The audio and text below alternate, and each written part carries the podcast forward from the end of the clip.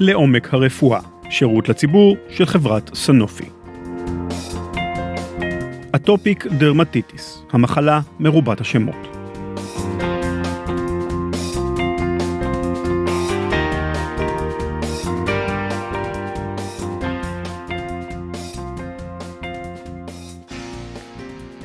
הפרק הזה יעסוק ב atopic dermatitis, מחלת עור נפוצה, אבל תרשו לי לפתוח דווקא עם סיפור מתחום אחר לחלוטין. שמעתם על אגדת ביגפוט? סביר להניח שכן, אבל אם לא, ביגפוט הוא שמו של יצור מיתולוגי, מעין קוף אדם גדול, שעיר ומתוחכם, המתגורר ביערות הצפופים של צפון אמריקה.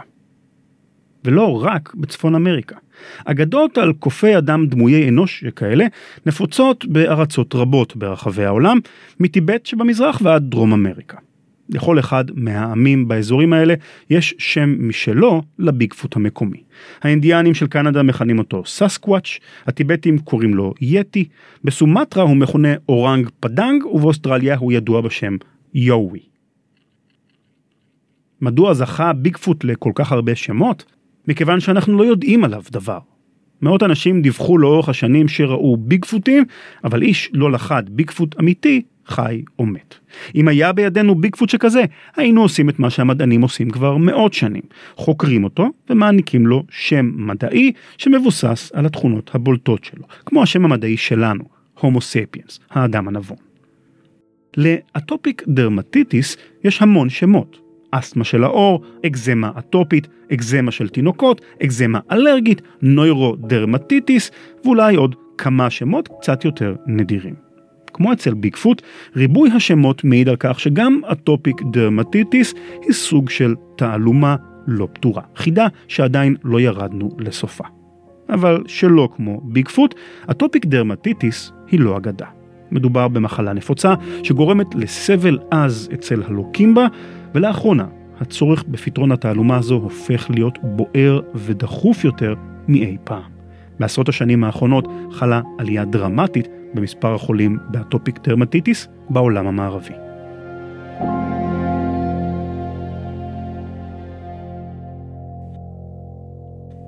atopic dermatitis, כמו מחלות עור רבות אחרות, מלווה את האנושות מזה עידן ועידנים, אבל כשבוחנים את העדויות ההיסטוריות, קשה להצביע על אדם ספציפי שסבל ממנה. הסיבה לכך היא ששני התסמינים הבולטים ביותר של אטופיק דרמטיטיס, גרד מציק ופריחה אדומה שלעיתים נוטף ממנה נוזל שקוף, משותפים גם למגוון גדול של מחלות עור אחרות. וגם אם היו מסוגלים הרופאים הקדומים לאבחן את המחלה, לא היה להם שמץ של מושג מה גורם לה. התיאוריה הרפואית השלטת עד תקופת ימי הביניים הייתה תורת הליכות, שגרסה שבגופנו ישנם ארבע ליכות או מרות, מרה אדומה, דם, מרה לבנה, כיח, מרה צהובה ומרה שחורה. כל מרה נכנע בתכונות אופייניות לה, והאיזון ביניהן קבע את בריאותו של האדם ואפילו את אופיו.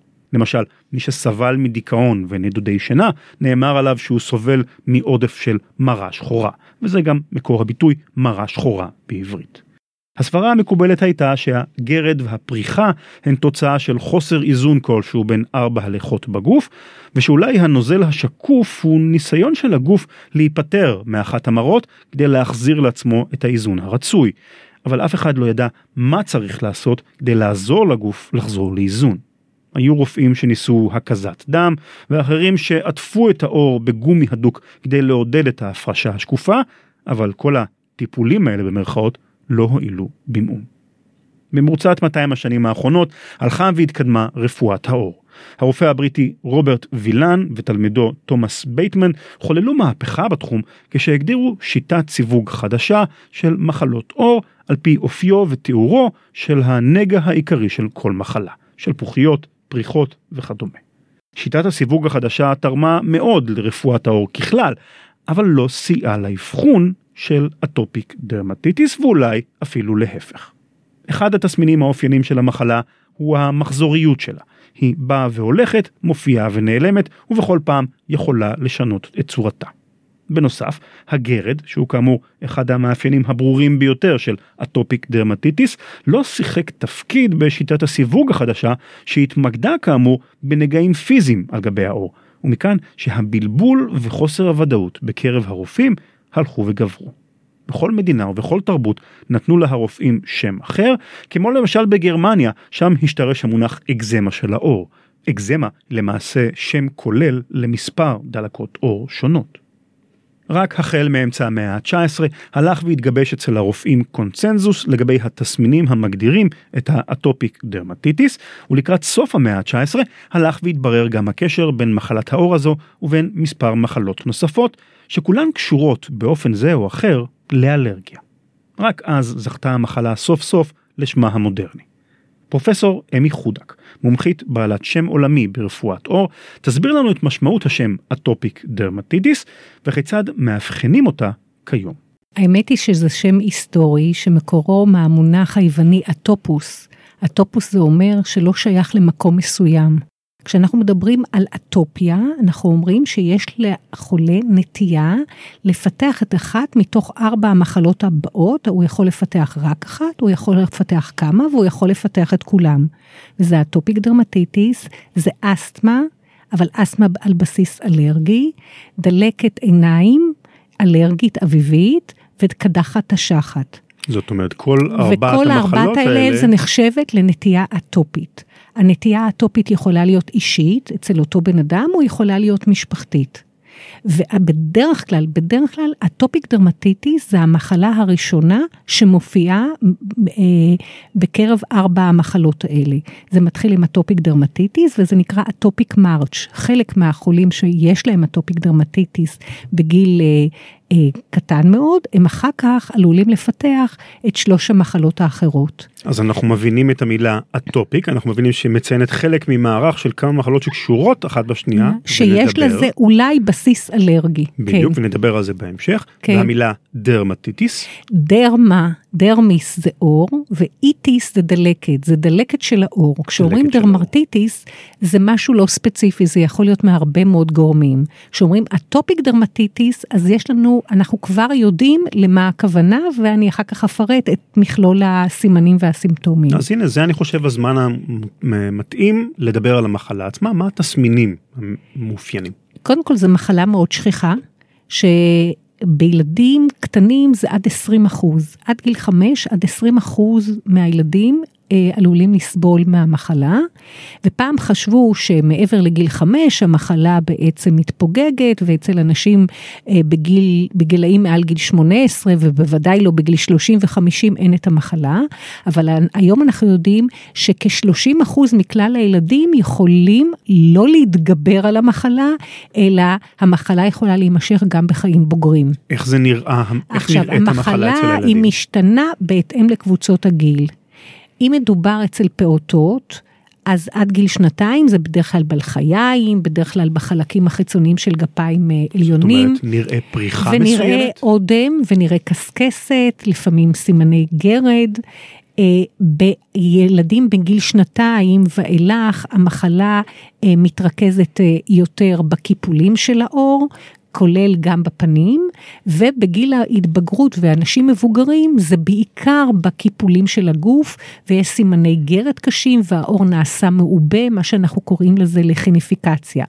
יכול להיות גם אה, סדקים בידיים, יכול להיות אה, אודם בידיים, יכולות להיות, אה, יכולים להיות קשקשת בקרקפת, הפריחה יכולה להיות ממוקמת, אבל יכולה להיות מפושטת בכל עור הגוף. עכשיו, איך אנחנו בעצם מאבחנים את זה? קודם כל, חייב להיות גרד. אין אטופיק דרמטיטיס בלי גרד. גרד זה סימפטום ההיכר של המחלה. זאת אומרת שאם בא לך מי, בן אדם ויש לו את כל הסימנים האלה שאמרתי, אזורים של דרמטיטיס באזור הקיפולים, עם אה, אה, ואין גרד, אז זה לא אטופיק לא דרמטיטיס, לא. יש לנו עוד קריטריונים, פרט למורפולוגיה, מה שאנחנו רואים בעיניים, אנחנו צריכים לשאול את החולה כמה זמן. כי המחלה הזאת זה מחלה כרונית, זה לא שאני קמה יום אחד בבוקר, יש לי יום אחד דרמטיטיס באזורים האלה, אה, יש לי אטופיק דרמטיטיס. זה צריך להיות לאורך זמן, ולא רק שהמחלה היא כרונית, היא כרונית התקפית. זאת אומרת שיש תקופות הטבה ויש תקופות של החמרה. אז אם כך, אז מחלה שיש לה מורפולוגיה מסוימת, של דרמטיטיס באזורים מסוימים, של כרוניות, של כרוניות התקפיות ושל גרד. וחוץ מזה, להרבה מהחולים יש סיפור אישי או משפחתי של אטופיה שהסברתי מה זה קודם. חשוב לציין שאטופיק דרמטיטיס היא לא מחלה מסכנת חיים והיא לא מדבקת. ובכל זאת, עבור הסובלים מאטופיק דרמטיטיס, ילדים ובוגרים, המחלה, ובמיוחד הגרד הבלתי נסבל, עלולים להפוך את החיים לסיוט.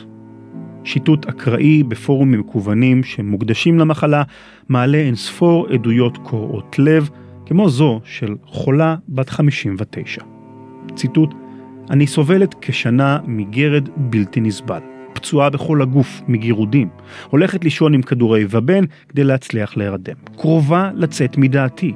הייתי אצל תשעה רופאי עור, אני פשוט נואשת. מה עוד אפשר לעשות? אני חיה מיום ליום. או מטופלת אחרת, צעירה יותר. ציטוט, בת 27 וסובלת מאטופיק דרמטיטיס מגיל מאוד צעיר. בשבועיים האחרונים אני חווה התפרצויות גרד נוראיות, שלהם אפילו המשחה הקבועה בה אני משתמשת לא עוזרת. הגירודים במקומות לא שגרתיים, בתדירות מפחידה, ואני מתוסכלת מאוד. לא מצליחה לישון בלילה מהגירודים, משאירה לעצמי סימנים על האור וממש פוצעת את עצמי. זה פשוט בכל מקום. זרועות לכל אורך הרגליים, חזה, בטן, ואפילו במפסעות ובאיבר המין. עבור החולים במחלה הזו, עד כמה המחלה היא קשה, מפריעה, גורמת סבל? המחלה זה אחת המחלות שגורמות הכי הרבה להפרעה באיכות החיים, כי היא מגרדת עד זוב דם, היא מגרדת בעיקר בלילה, אגב גרד באופן כללי מתגבר בלילה כשיש, כשאין הסחות דעת. וכשחום הגוף עולה, אתה יודע שבבוקר תמיד אם תיקח את המטחום מתחת ללשון ותמדוד, אז אתה יודע שבבוקר החום נמוך ובערב הוא עולה. זה הצירקדיום הטבעי של אה, החום שלנו בגוף. וכשחום עולה, אז הגרד מתגבר. אנחנו תמיד יודעים שאם אנחנו רוצים משהו נגד גרד, אנחנו צריכים בין היתר לקרר את הגוף, את האור. אז אה, בהחלט אה, זה פריחה שגורמת לגרד, בילדים זה גורם להפרעות שינה, זה גורם לפגיעה חברתית גם, לסטיגמטיזציה, עשו עבודות שהראו שיש שכיחות יתר של דיכאון וחרדה בקשר, בקרב ילדים, זה ברור שזה מחלה לא רק של הילד, של כל המשפחה, כי אם הילד לא ישן אז גם ההורים לא ישנים, זה ברור לך. יש אקזמה בידיים, אז אה, קשה ללחוץ את היד, ורואים את זה אז קשה להתעלם. מחלה מחלה מאוד בולטת. אז מחלה מאוד בולטת, מחלה בעלת משמעות חברתית, פוגעת לך בשינה, יש כאלה שטוענים שזה גורם להפרעות קשב, אני לא בטוחה שזה נכון, אבל אם מישהו לא ישן, אז ברור שיש לו הפרעת קשב. והיעדרויות מבית הספר, אז זה גורם לעומס קשה מאוד על כל המשפחה, בהחלט. שבמבוגרים, אמנם זה לא עומס על כל המשפחה, אבל זה עומס אישי גדול ביותר. הסבל החמור וההשלכות החברתיות הקשות של המחלה דרבנו את החוקרים למצוא לה מזור, ובתחילת שנות החמישים חלה פריצת הדרך הראשונה במציאת טיפול יעיל למחלה. משחות המכילות הידרוקורטיזון, שהוא סוג של סטרואיד.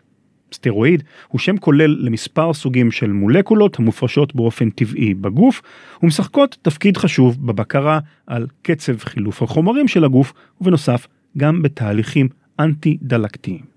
עכשיו לקחו את התכונות הטבעיות של הסטרואידים האלה וסינתזו אותם במעבדה והכניסו כל מיני מולקולות נוספות ובהתאם למולקולות שהוסיפו יצרו בעצם תכשירים סטרואידליים מקומיים עם שבע דרגות חוזק ויש לנו היום מגוון רחב של סטרואידים מקומיים שכולם אנטי דלקתיים בדרגות חומרה שונות.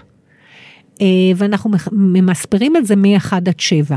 זה בעצם יצר מהפכה בטיפולי, בטיפולים הטופיקליים, בטיפולים המקומיים בעור, הסטרואידים המקומיים, ובעצם הסטרואידים האלה עשו מהפכה עצומה בדרמטולוגיה, כי קודם לכן הארסנל הטיפולי שלנו היה נורא מוגבל.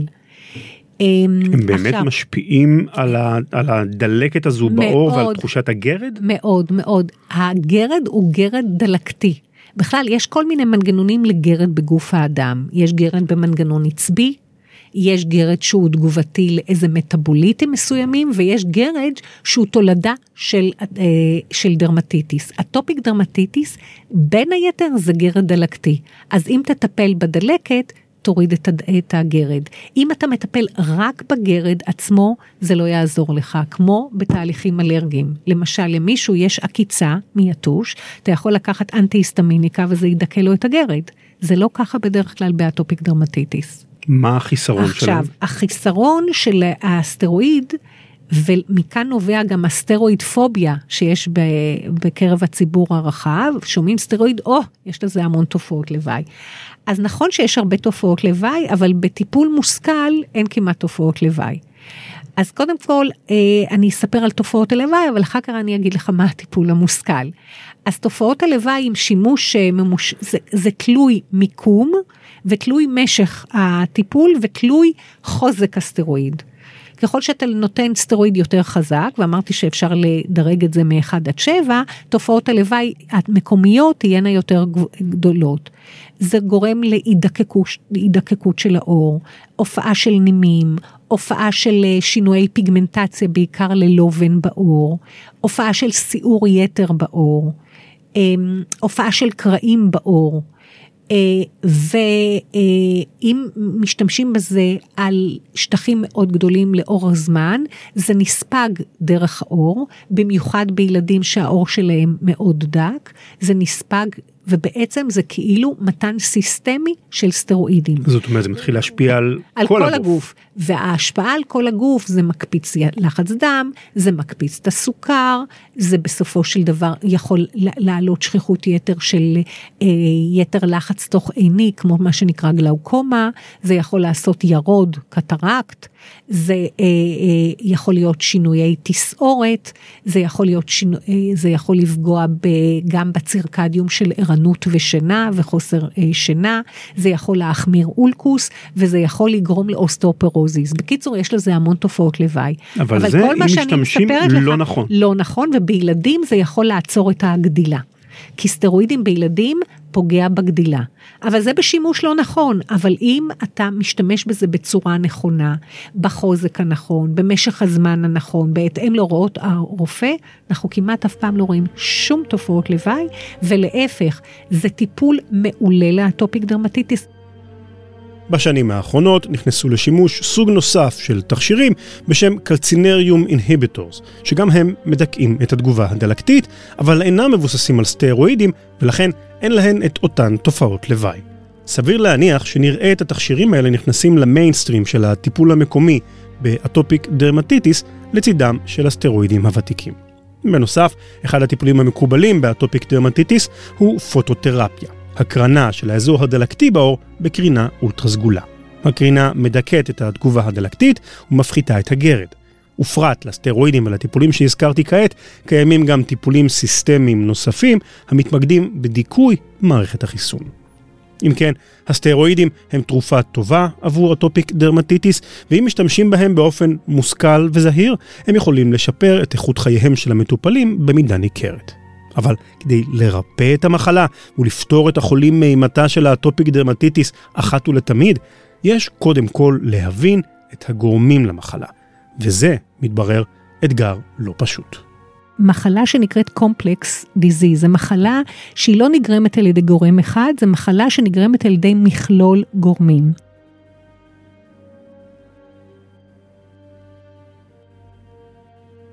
במשך שנים ניטש בקרב הרופאים ויכוח לגבי מקורה של האטופיק דרמטיטיס.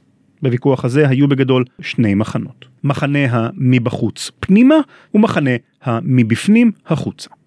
אני יודע, זה נשמע קצת מטופש, מזכיר לי את הגמדים של ארץ ליליפוט במסעותיו של גוליבר, שיצאו למלחמת אזרחים סביב השאלה באיזה צד צריך לשבור את הקליפה של הביצה, הצד הקטן או הצד הגדול.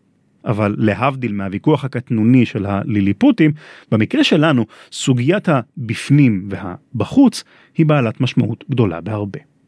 תיאוריית המבחוץ פנימה גורסת שהטופיק דרמטיטיס נגרמת כתוצאה מפגיעה כלשהי בעור, פגיעה שמאפשרת לכל מיני גורמים חיצוניים, מחיידקים שחיים באופן טבעי על העור שלנו ועד חלקיקי אבק, לחדור אל השכבות הפנימיות של העור. החדירה הזו מאירה לחיים את המערכת החיסונית שלנו, שמתניעה תהליך דלקתי שגורם לפריחה, גרד וכל שאר התסמינים המוכרים של המחלה.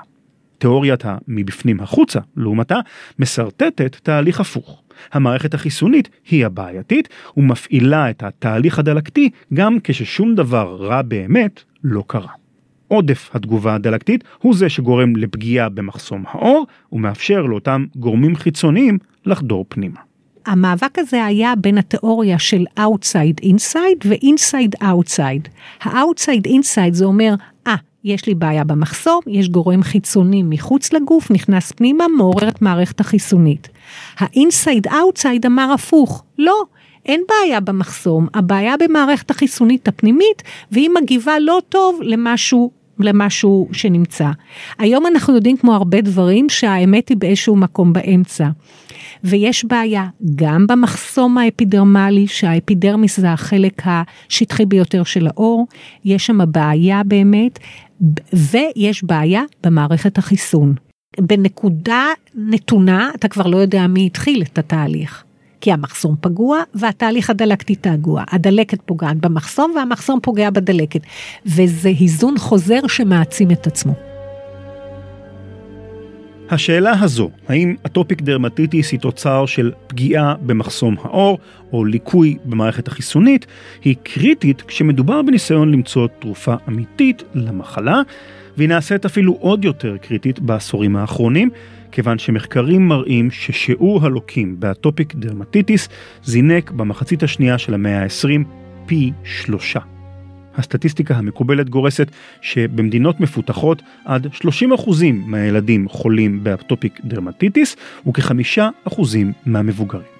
מדובר בעשרות עד מאות מיליוני בני אדם. ולא רק באטופיק דרמטיטיס, עלייה דומה נרשמה גם במספר החולים באסתמה ונזלת אלרגית, hay fever בלעז. מה פשר הזינוק הפתאומי הזה במספר החולים?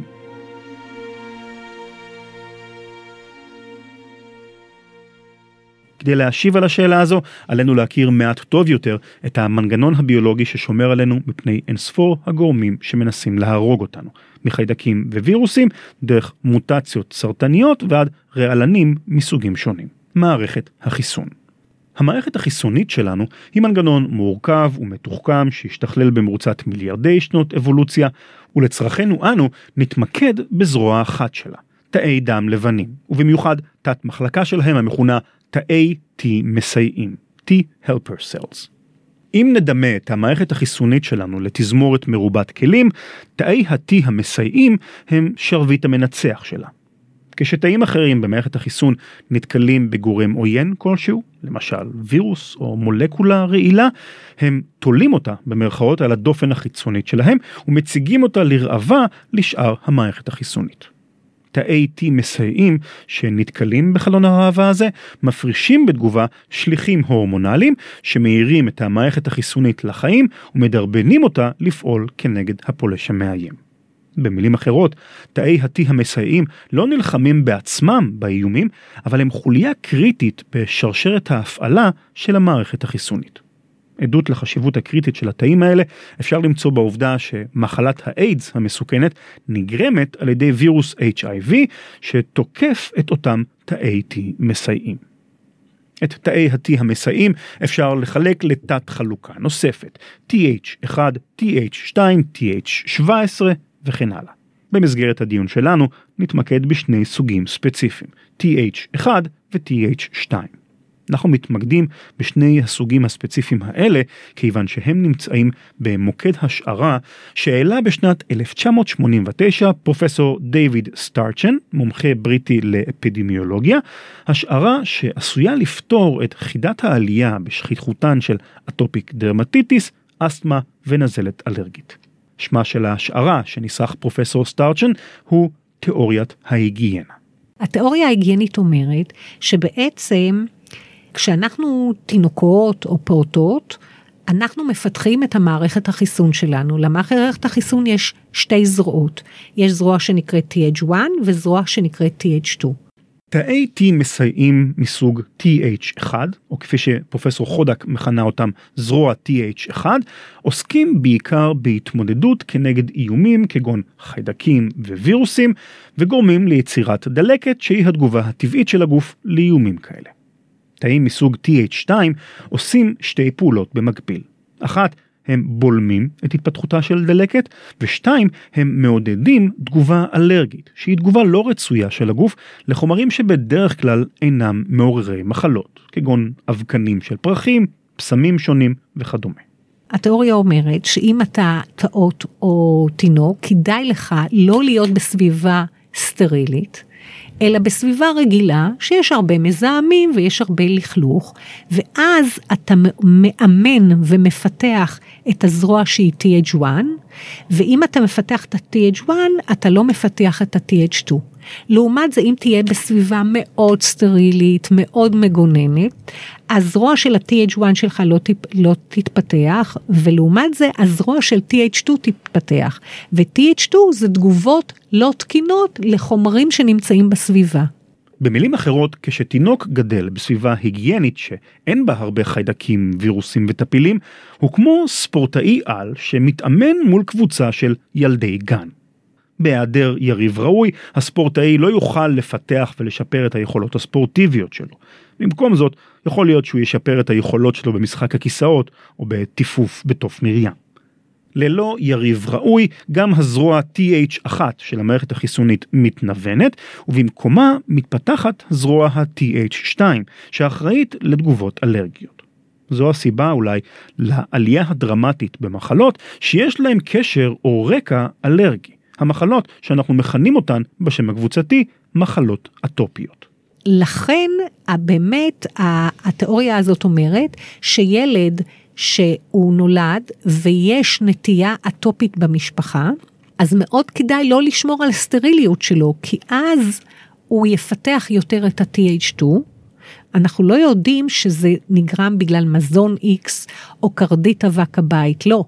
אבל אנחנו יודעים שלחולים האלה יש שכיחות יתר של רגישויות למזון ולקרדית אבק הבית, שהתבטא בצורה אחרת. אנחנו יודעים לא, שיש קשר, לא יודעים להגדיר אותו. אבל זה לא גורם ל atopic dermatitis, להפך, חושבים שקודם מתחיל atopic dermatitis, בגלל שיש פגיעה במחסום של העור, אז יש חדירה יותר של קרדית אבק הבית, ו- ולכן מתפתחת האלרגיה. Mm. זה לא שהאלרגיה מוביל, האלרגיה מובילה ל atopic dermatitis, אלא ה atopic dermatitis מובילה לאלרגיה. עד כמה התיאוריה, אה, זה עד כמה, זהו, היפותזת הניקיון, כן, עד כמה היא. נחשבת מיינסטרים או שנויה במחלוקת? אני לא כל כך, זה לא כל כך התחום שלי, אני מוכרחה להגיד לך, ואני לא אלרגולוגית, זה תיאוריה, אם זה הוכח סופית, אני לא חושבת. אני לא חושבת.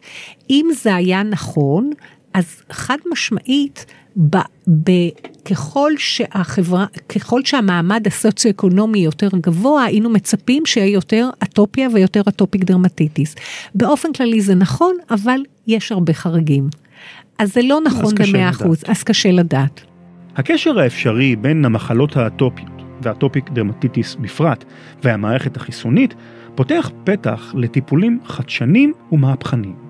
ואכן, לאחרונה פותחו מספר תרופות חדשניות המסוגלות להשפיע על פעילותה של המערכת החיסונית באופן מדויק ומכוון יותר מאי פעם. דהיינו, לנטרל או להגביר אספקטים מסוימים של המערכת החיסונית, מבלי לפגוע במערכת החיסונית של הגוף כולו. תרופות אלה מכונות תרופות ביולוגיות, שכן הן מושתתות על חלבונים שדומים לחלבונים המיוצרים באופן טבעי בגוף האדם. פרופסור אמי חודק. ופעם ראשונה לפני כשנתיים אה, נכנס לשוק האמריקאי ומהר מאוד לשוק הישראלי תכשיר חדש שהוא בעצם אה, הסנונית שמבשרת את הבו, האביב האימונוביולוגי של אימונוביולוג שהוא מה שהוא עושה הוא מדכא ספציפית את TH2. זאת אומרת, הוא לא, הוא לא פוגע גם ב-TH1 וגם ב-TH2 ובכל מכלול המערכת החיסון, אלא רק ב-TH2. וזה פריצת דרך מאוד טובה, וזה נכנס לסל. זה בסל למבוגרים מעל גיל 18, ועכשיו באוגוסט 2018 אה, זה אושר על ידי ה-FDA לנערים ונערות מגיל 12, ואנחנו מקווים שגם בארץ זה יאושר אה, לגיל 12 והלאה וזה ייכנס לסל הבריאות. נכון להיום התכשיר אליו מתייחסת פרופסור חודק נמצא בסל רק עבור אנשים אשר מופע האטופיק דרמטיטיס אצלם הוא בדרגת חומרה בינונית עד קשה.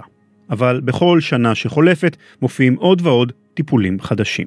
פרט לטיפול האימונוביולוגי הזה, יש עכשיו רצים אה, מחקרים בעולם המערבי על טיפולים אימונוביולוגיים אחרים, שרובם באמת קשורים בזרוע של ה-TH2. ויש גם היום, למשל בארץ, אה, רצות, אה, רצים מספר מחקרים קליניים על מה שנקרא JAK inhibitor, זה איזה מולקולות קטנות שהן מווסתות באופן כללי את, את השרשרת הדלקתית, לא רק ב atopic dermatitis, בהרבה מאוד מחלות אחרות, וכל JAK יש לו, אה, יש לו ייחודיות לשביל אחר שאופייני יותר למחלה זו או אחרת. ובכלל אנחנו נמצאים לא בסיפה, אנחנו נמצאים באמת בעיצומה של אה, מהפכה. בדרמטולוגיה בכלל. אנחנו קוראים לזה The Inflammatory Revolution. זה מהפכה בכל המחלות הדלקתיות של האור, כי פתאום יש לנו המון אימונוביולוגים וג'אק אינהיביטורס ועוד מולקולות אחרות לת... למחלות דלקתיות שעד היום לא היה לנו הרבה. ממש בשורה... בשורה, גדולה. היום יש לנו שישה בשוק, שישה תכשירים ביולוגיים נגד uh, פסוריאזיס. והטופיק דרמטיטיס הייתה שממה. שממה עד לפני שנתיים שלוש, והנה לפני שנתיים הייתה פריצת הדרך הראשונה, וכבר אנחנו ב, ב, באמת בשטף של clinical trials, שפותחים את הדרך לא רק ל atopic dermatitis, אלא למחלות אחרות כמו alopecia areata, כמו למשל אה, קרחת סגלגלה. כמו ויטיליגו, אתה יודע מה זה ויטיליגו? לשמחתי לא. זה, זה המחלה הזאת בעור שיש איבוד של הפיגמנט, יש כתמים כתמים לבנים כמו, כמו, כמו גיר, לבן כמו גיר. אז יש הרבה מחלות דלקתיות שלא היה להם מענה, ותודות לאטופיק דרמטיטיס היום זה פותח לנו אופק לטיפול בשלל מחלות דלקתיות. לאושר החדש הזה של טיפולים יש קשר גם אה, בעצם לתשומת לב שמקבלת המחלה הזאת בשנים כן, האחרונות? כן, בהחלט, אתה נגעת בנקודה נכונה. אה, יש הרבה דוגמאות ואני לא רוצה להיכנס לכאן, אבל יש דוגמאות למחלות שפתאום אה, זוכות לחשיפה ופתאום האפידמיולוגיה משתנה, אם קודם לכן חשבנו שהן לא נורא שכיחות, פתאום זה נעשה נורא שכיח. זה לא שהשכיחות האמיתית השתנתה תוך חמש שנים, זה לא הגיוני. זה פשוט המודעות עלתה, הערנות הקלינית עלתה, האבחון עלה, ולכן השכיחות עלתה. ולמה זה קורה?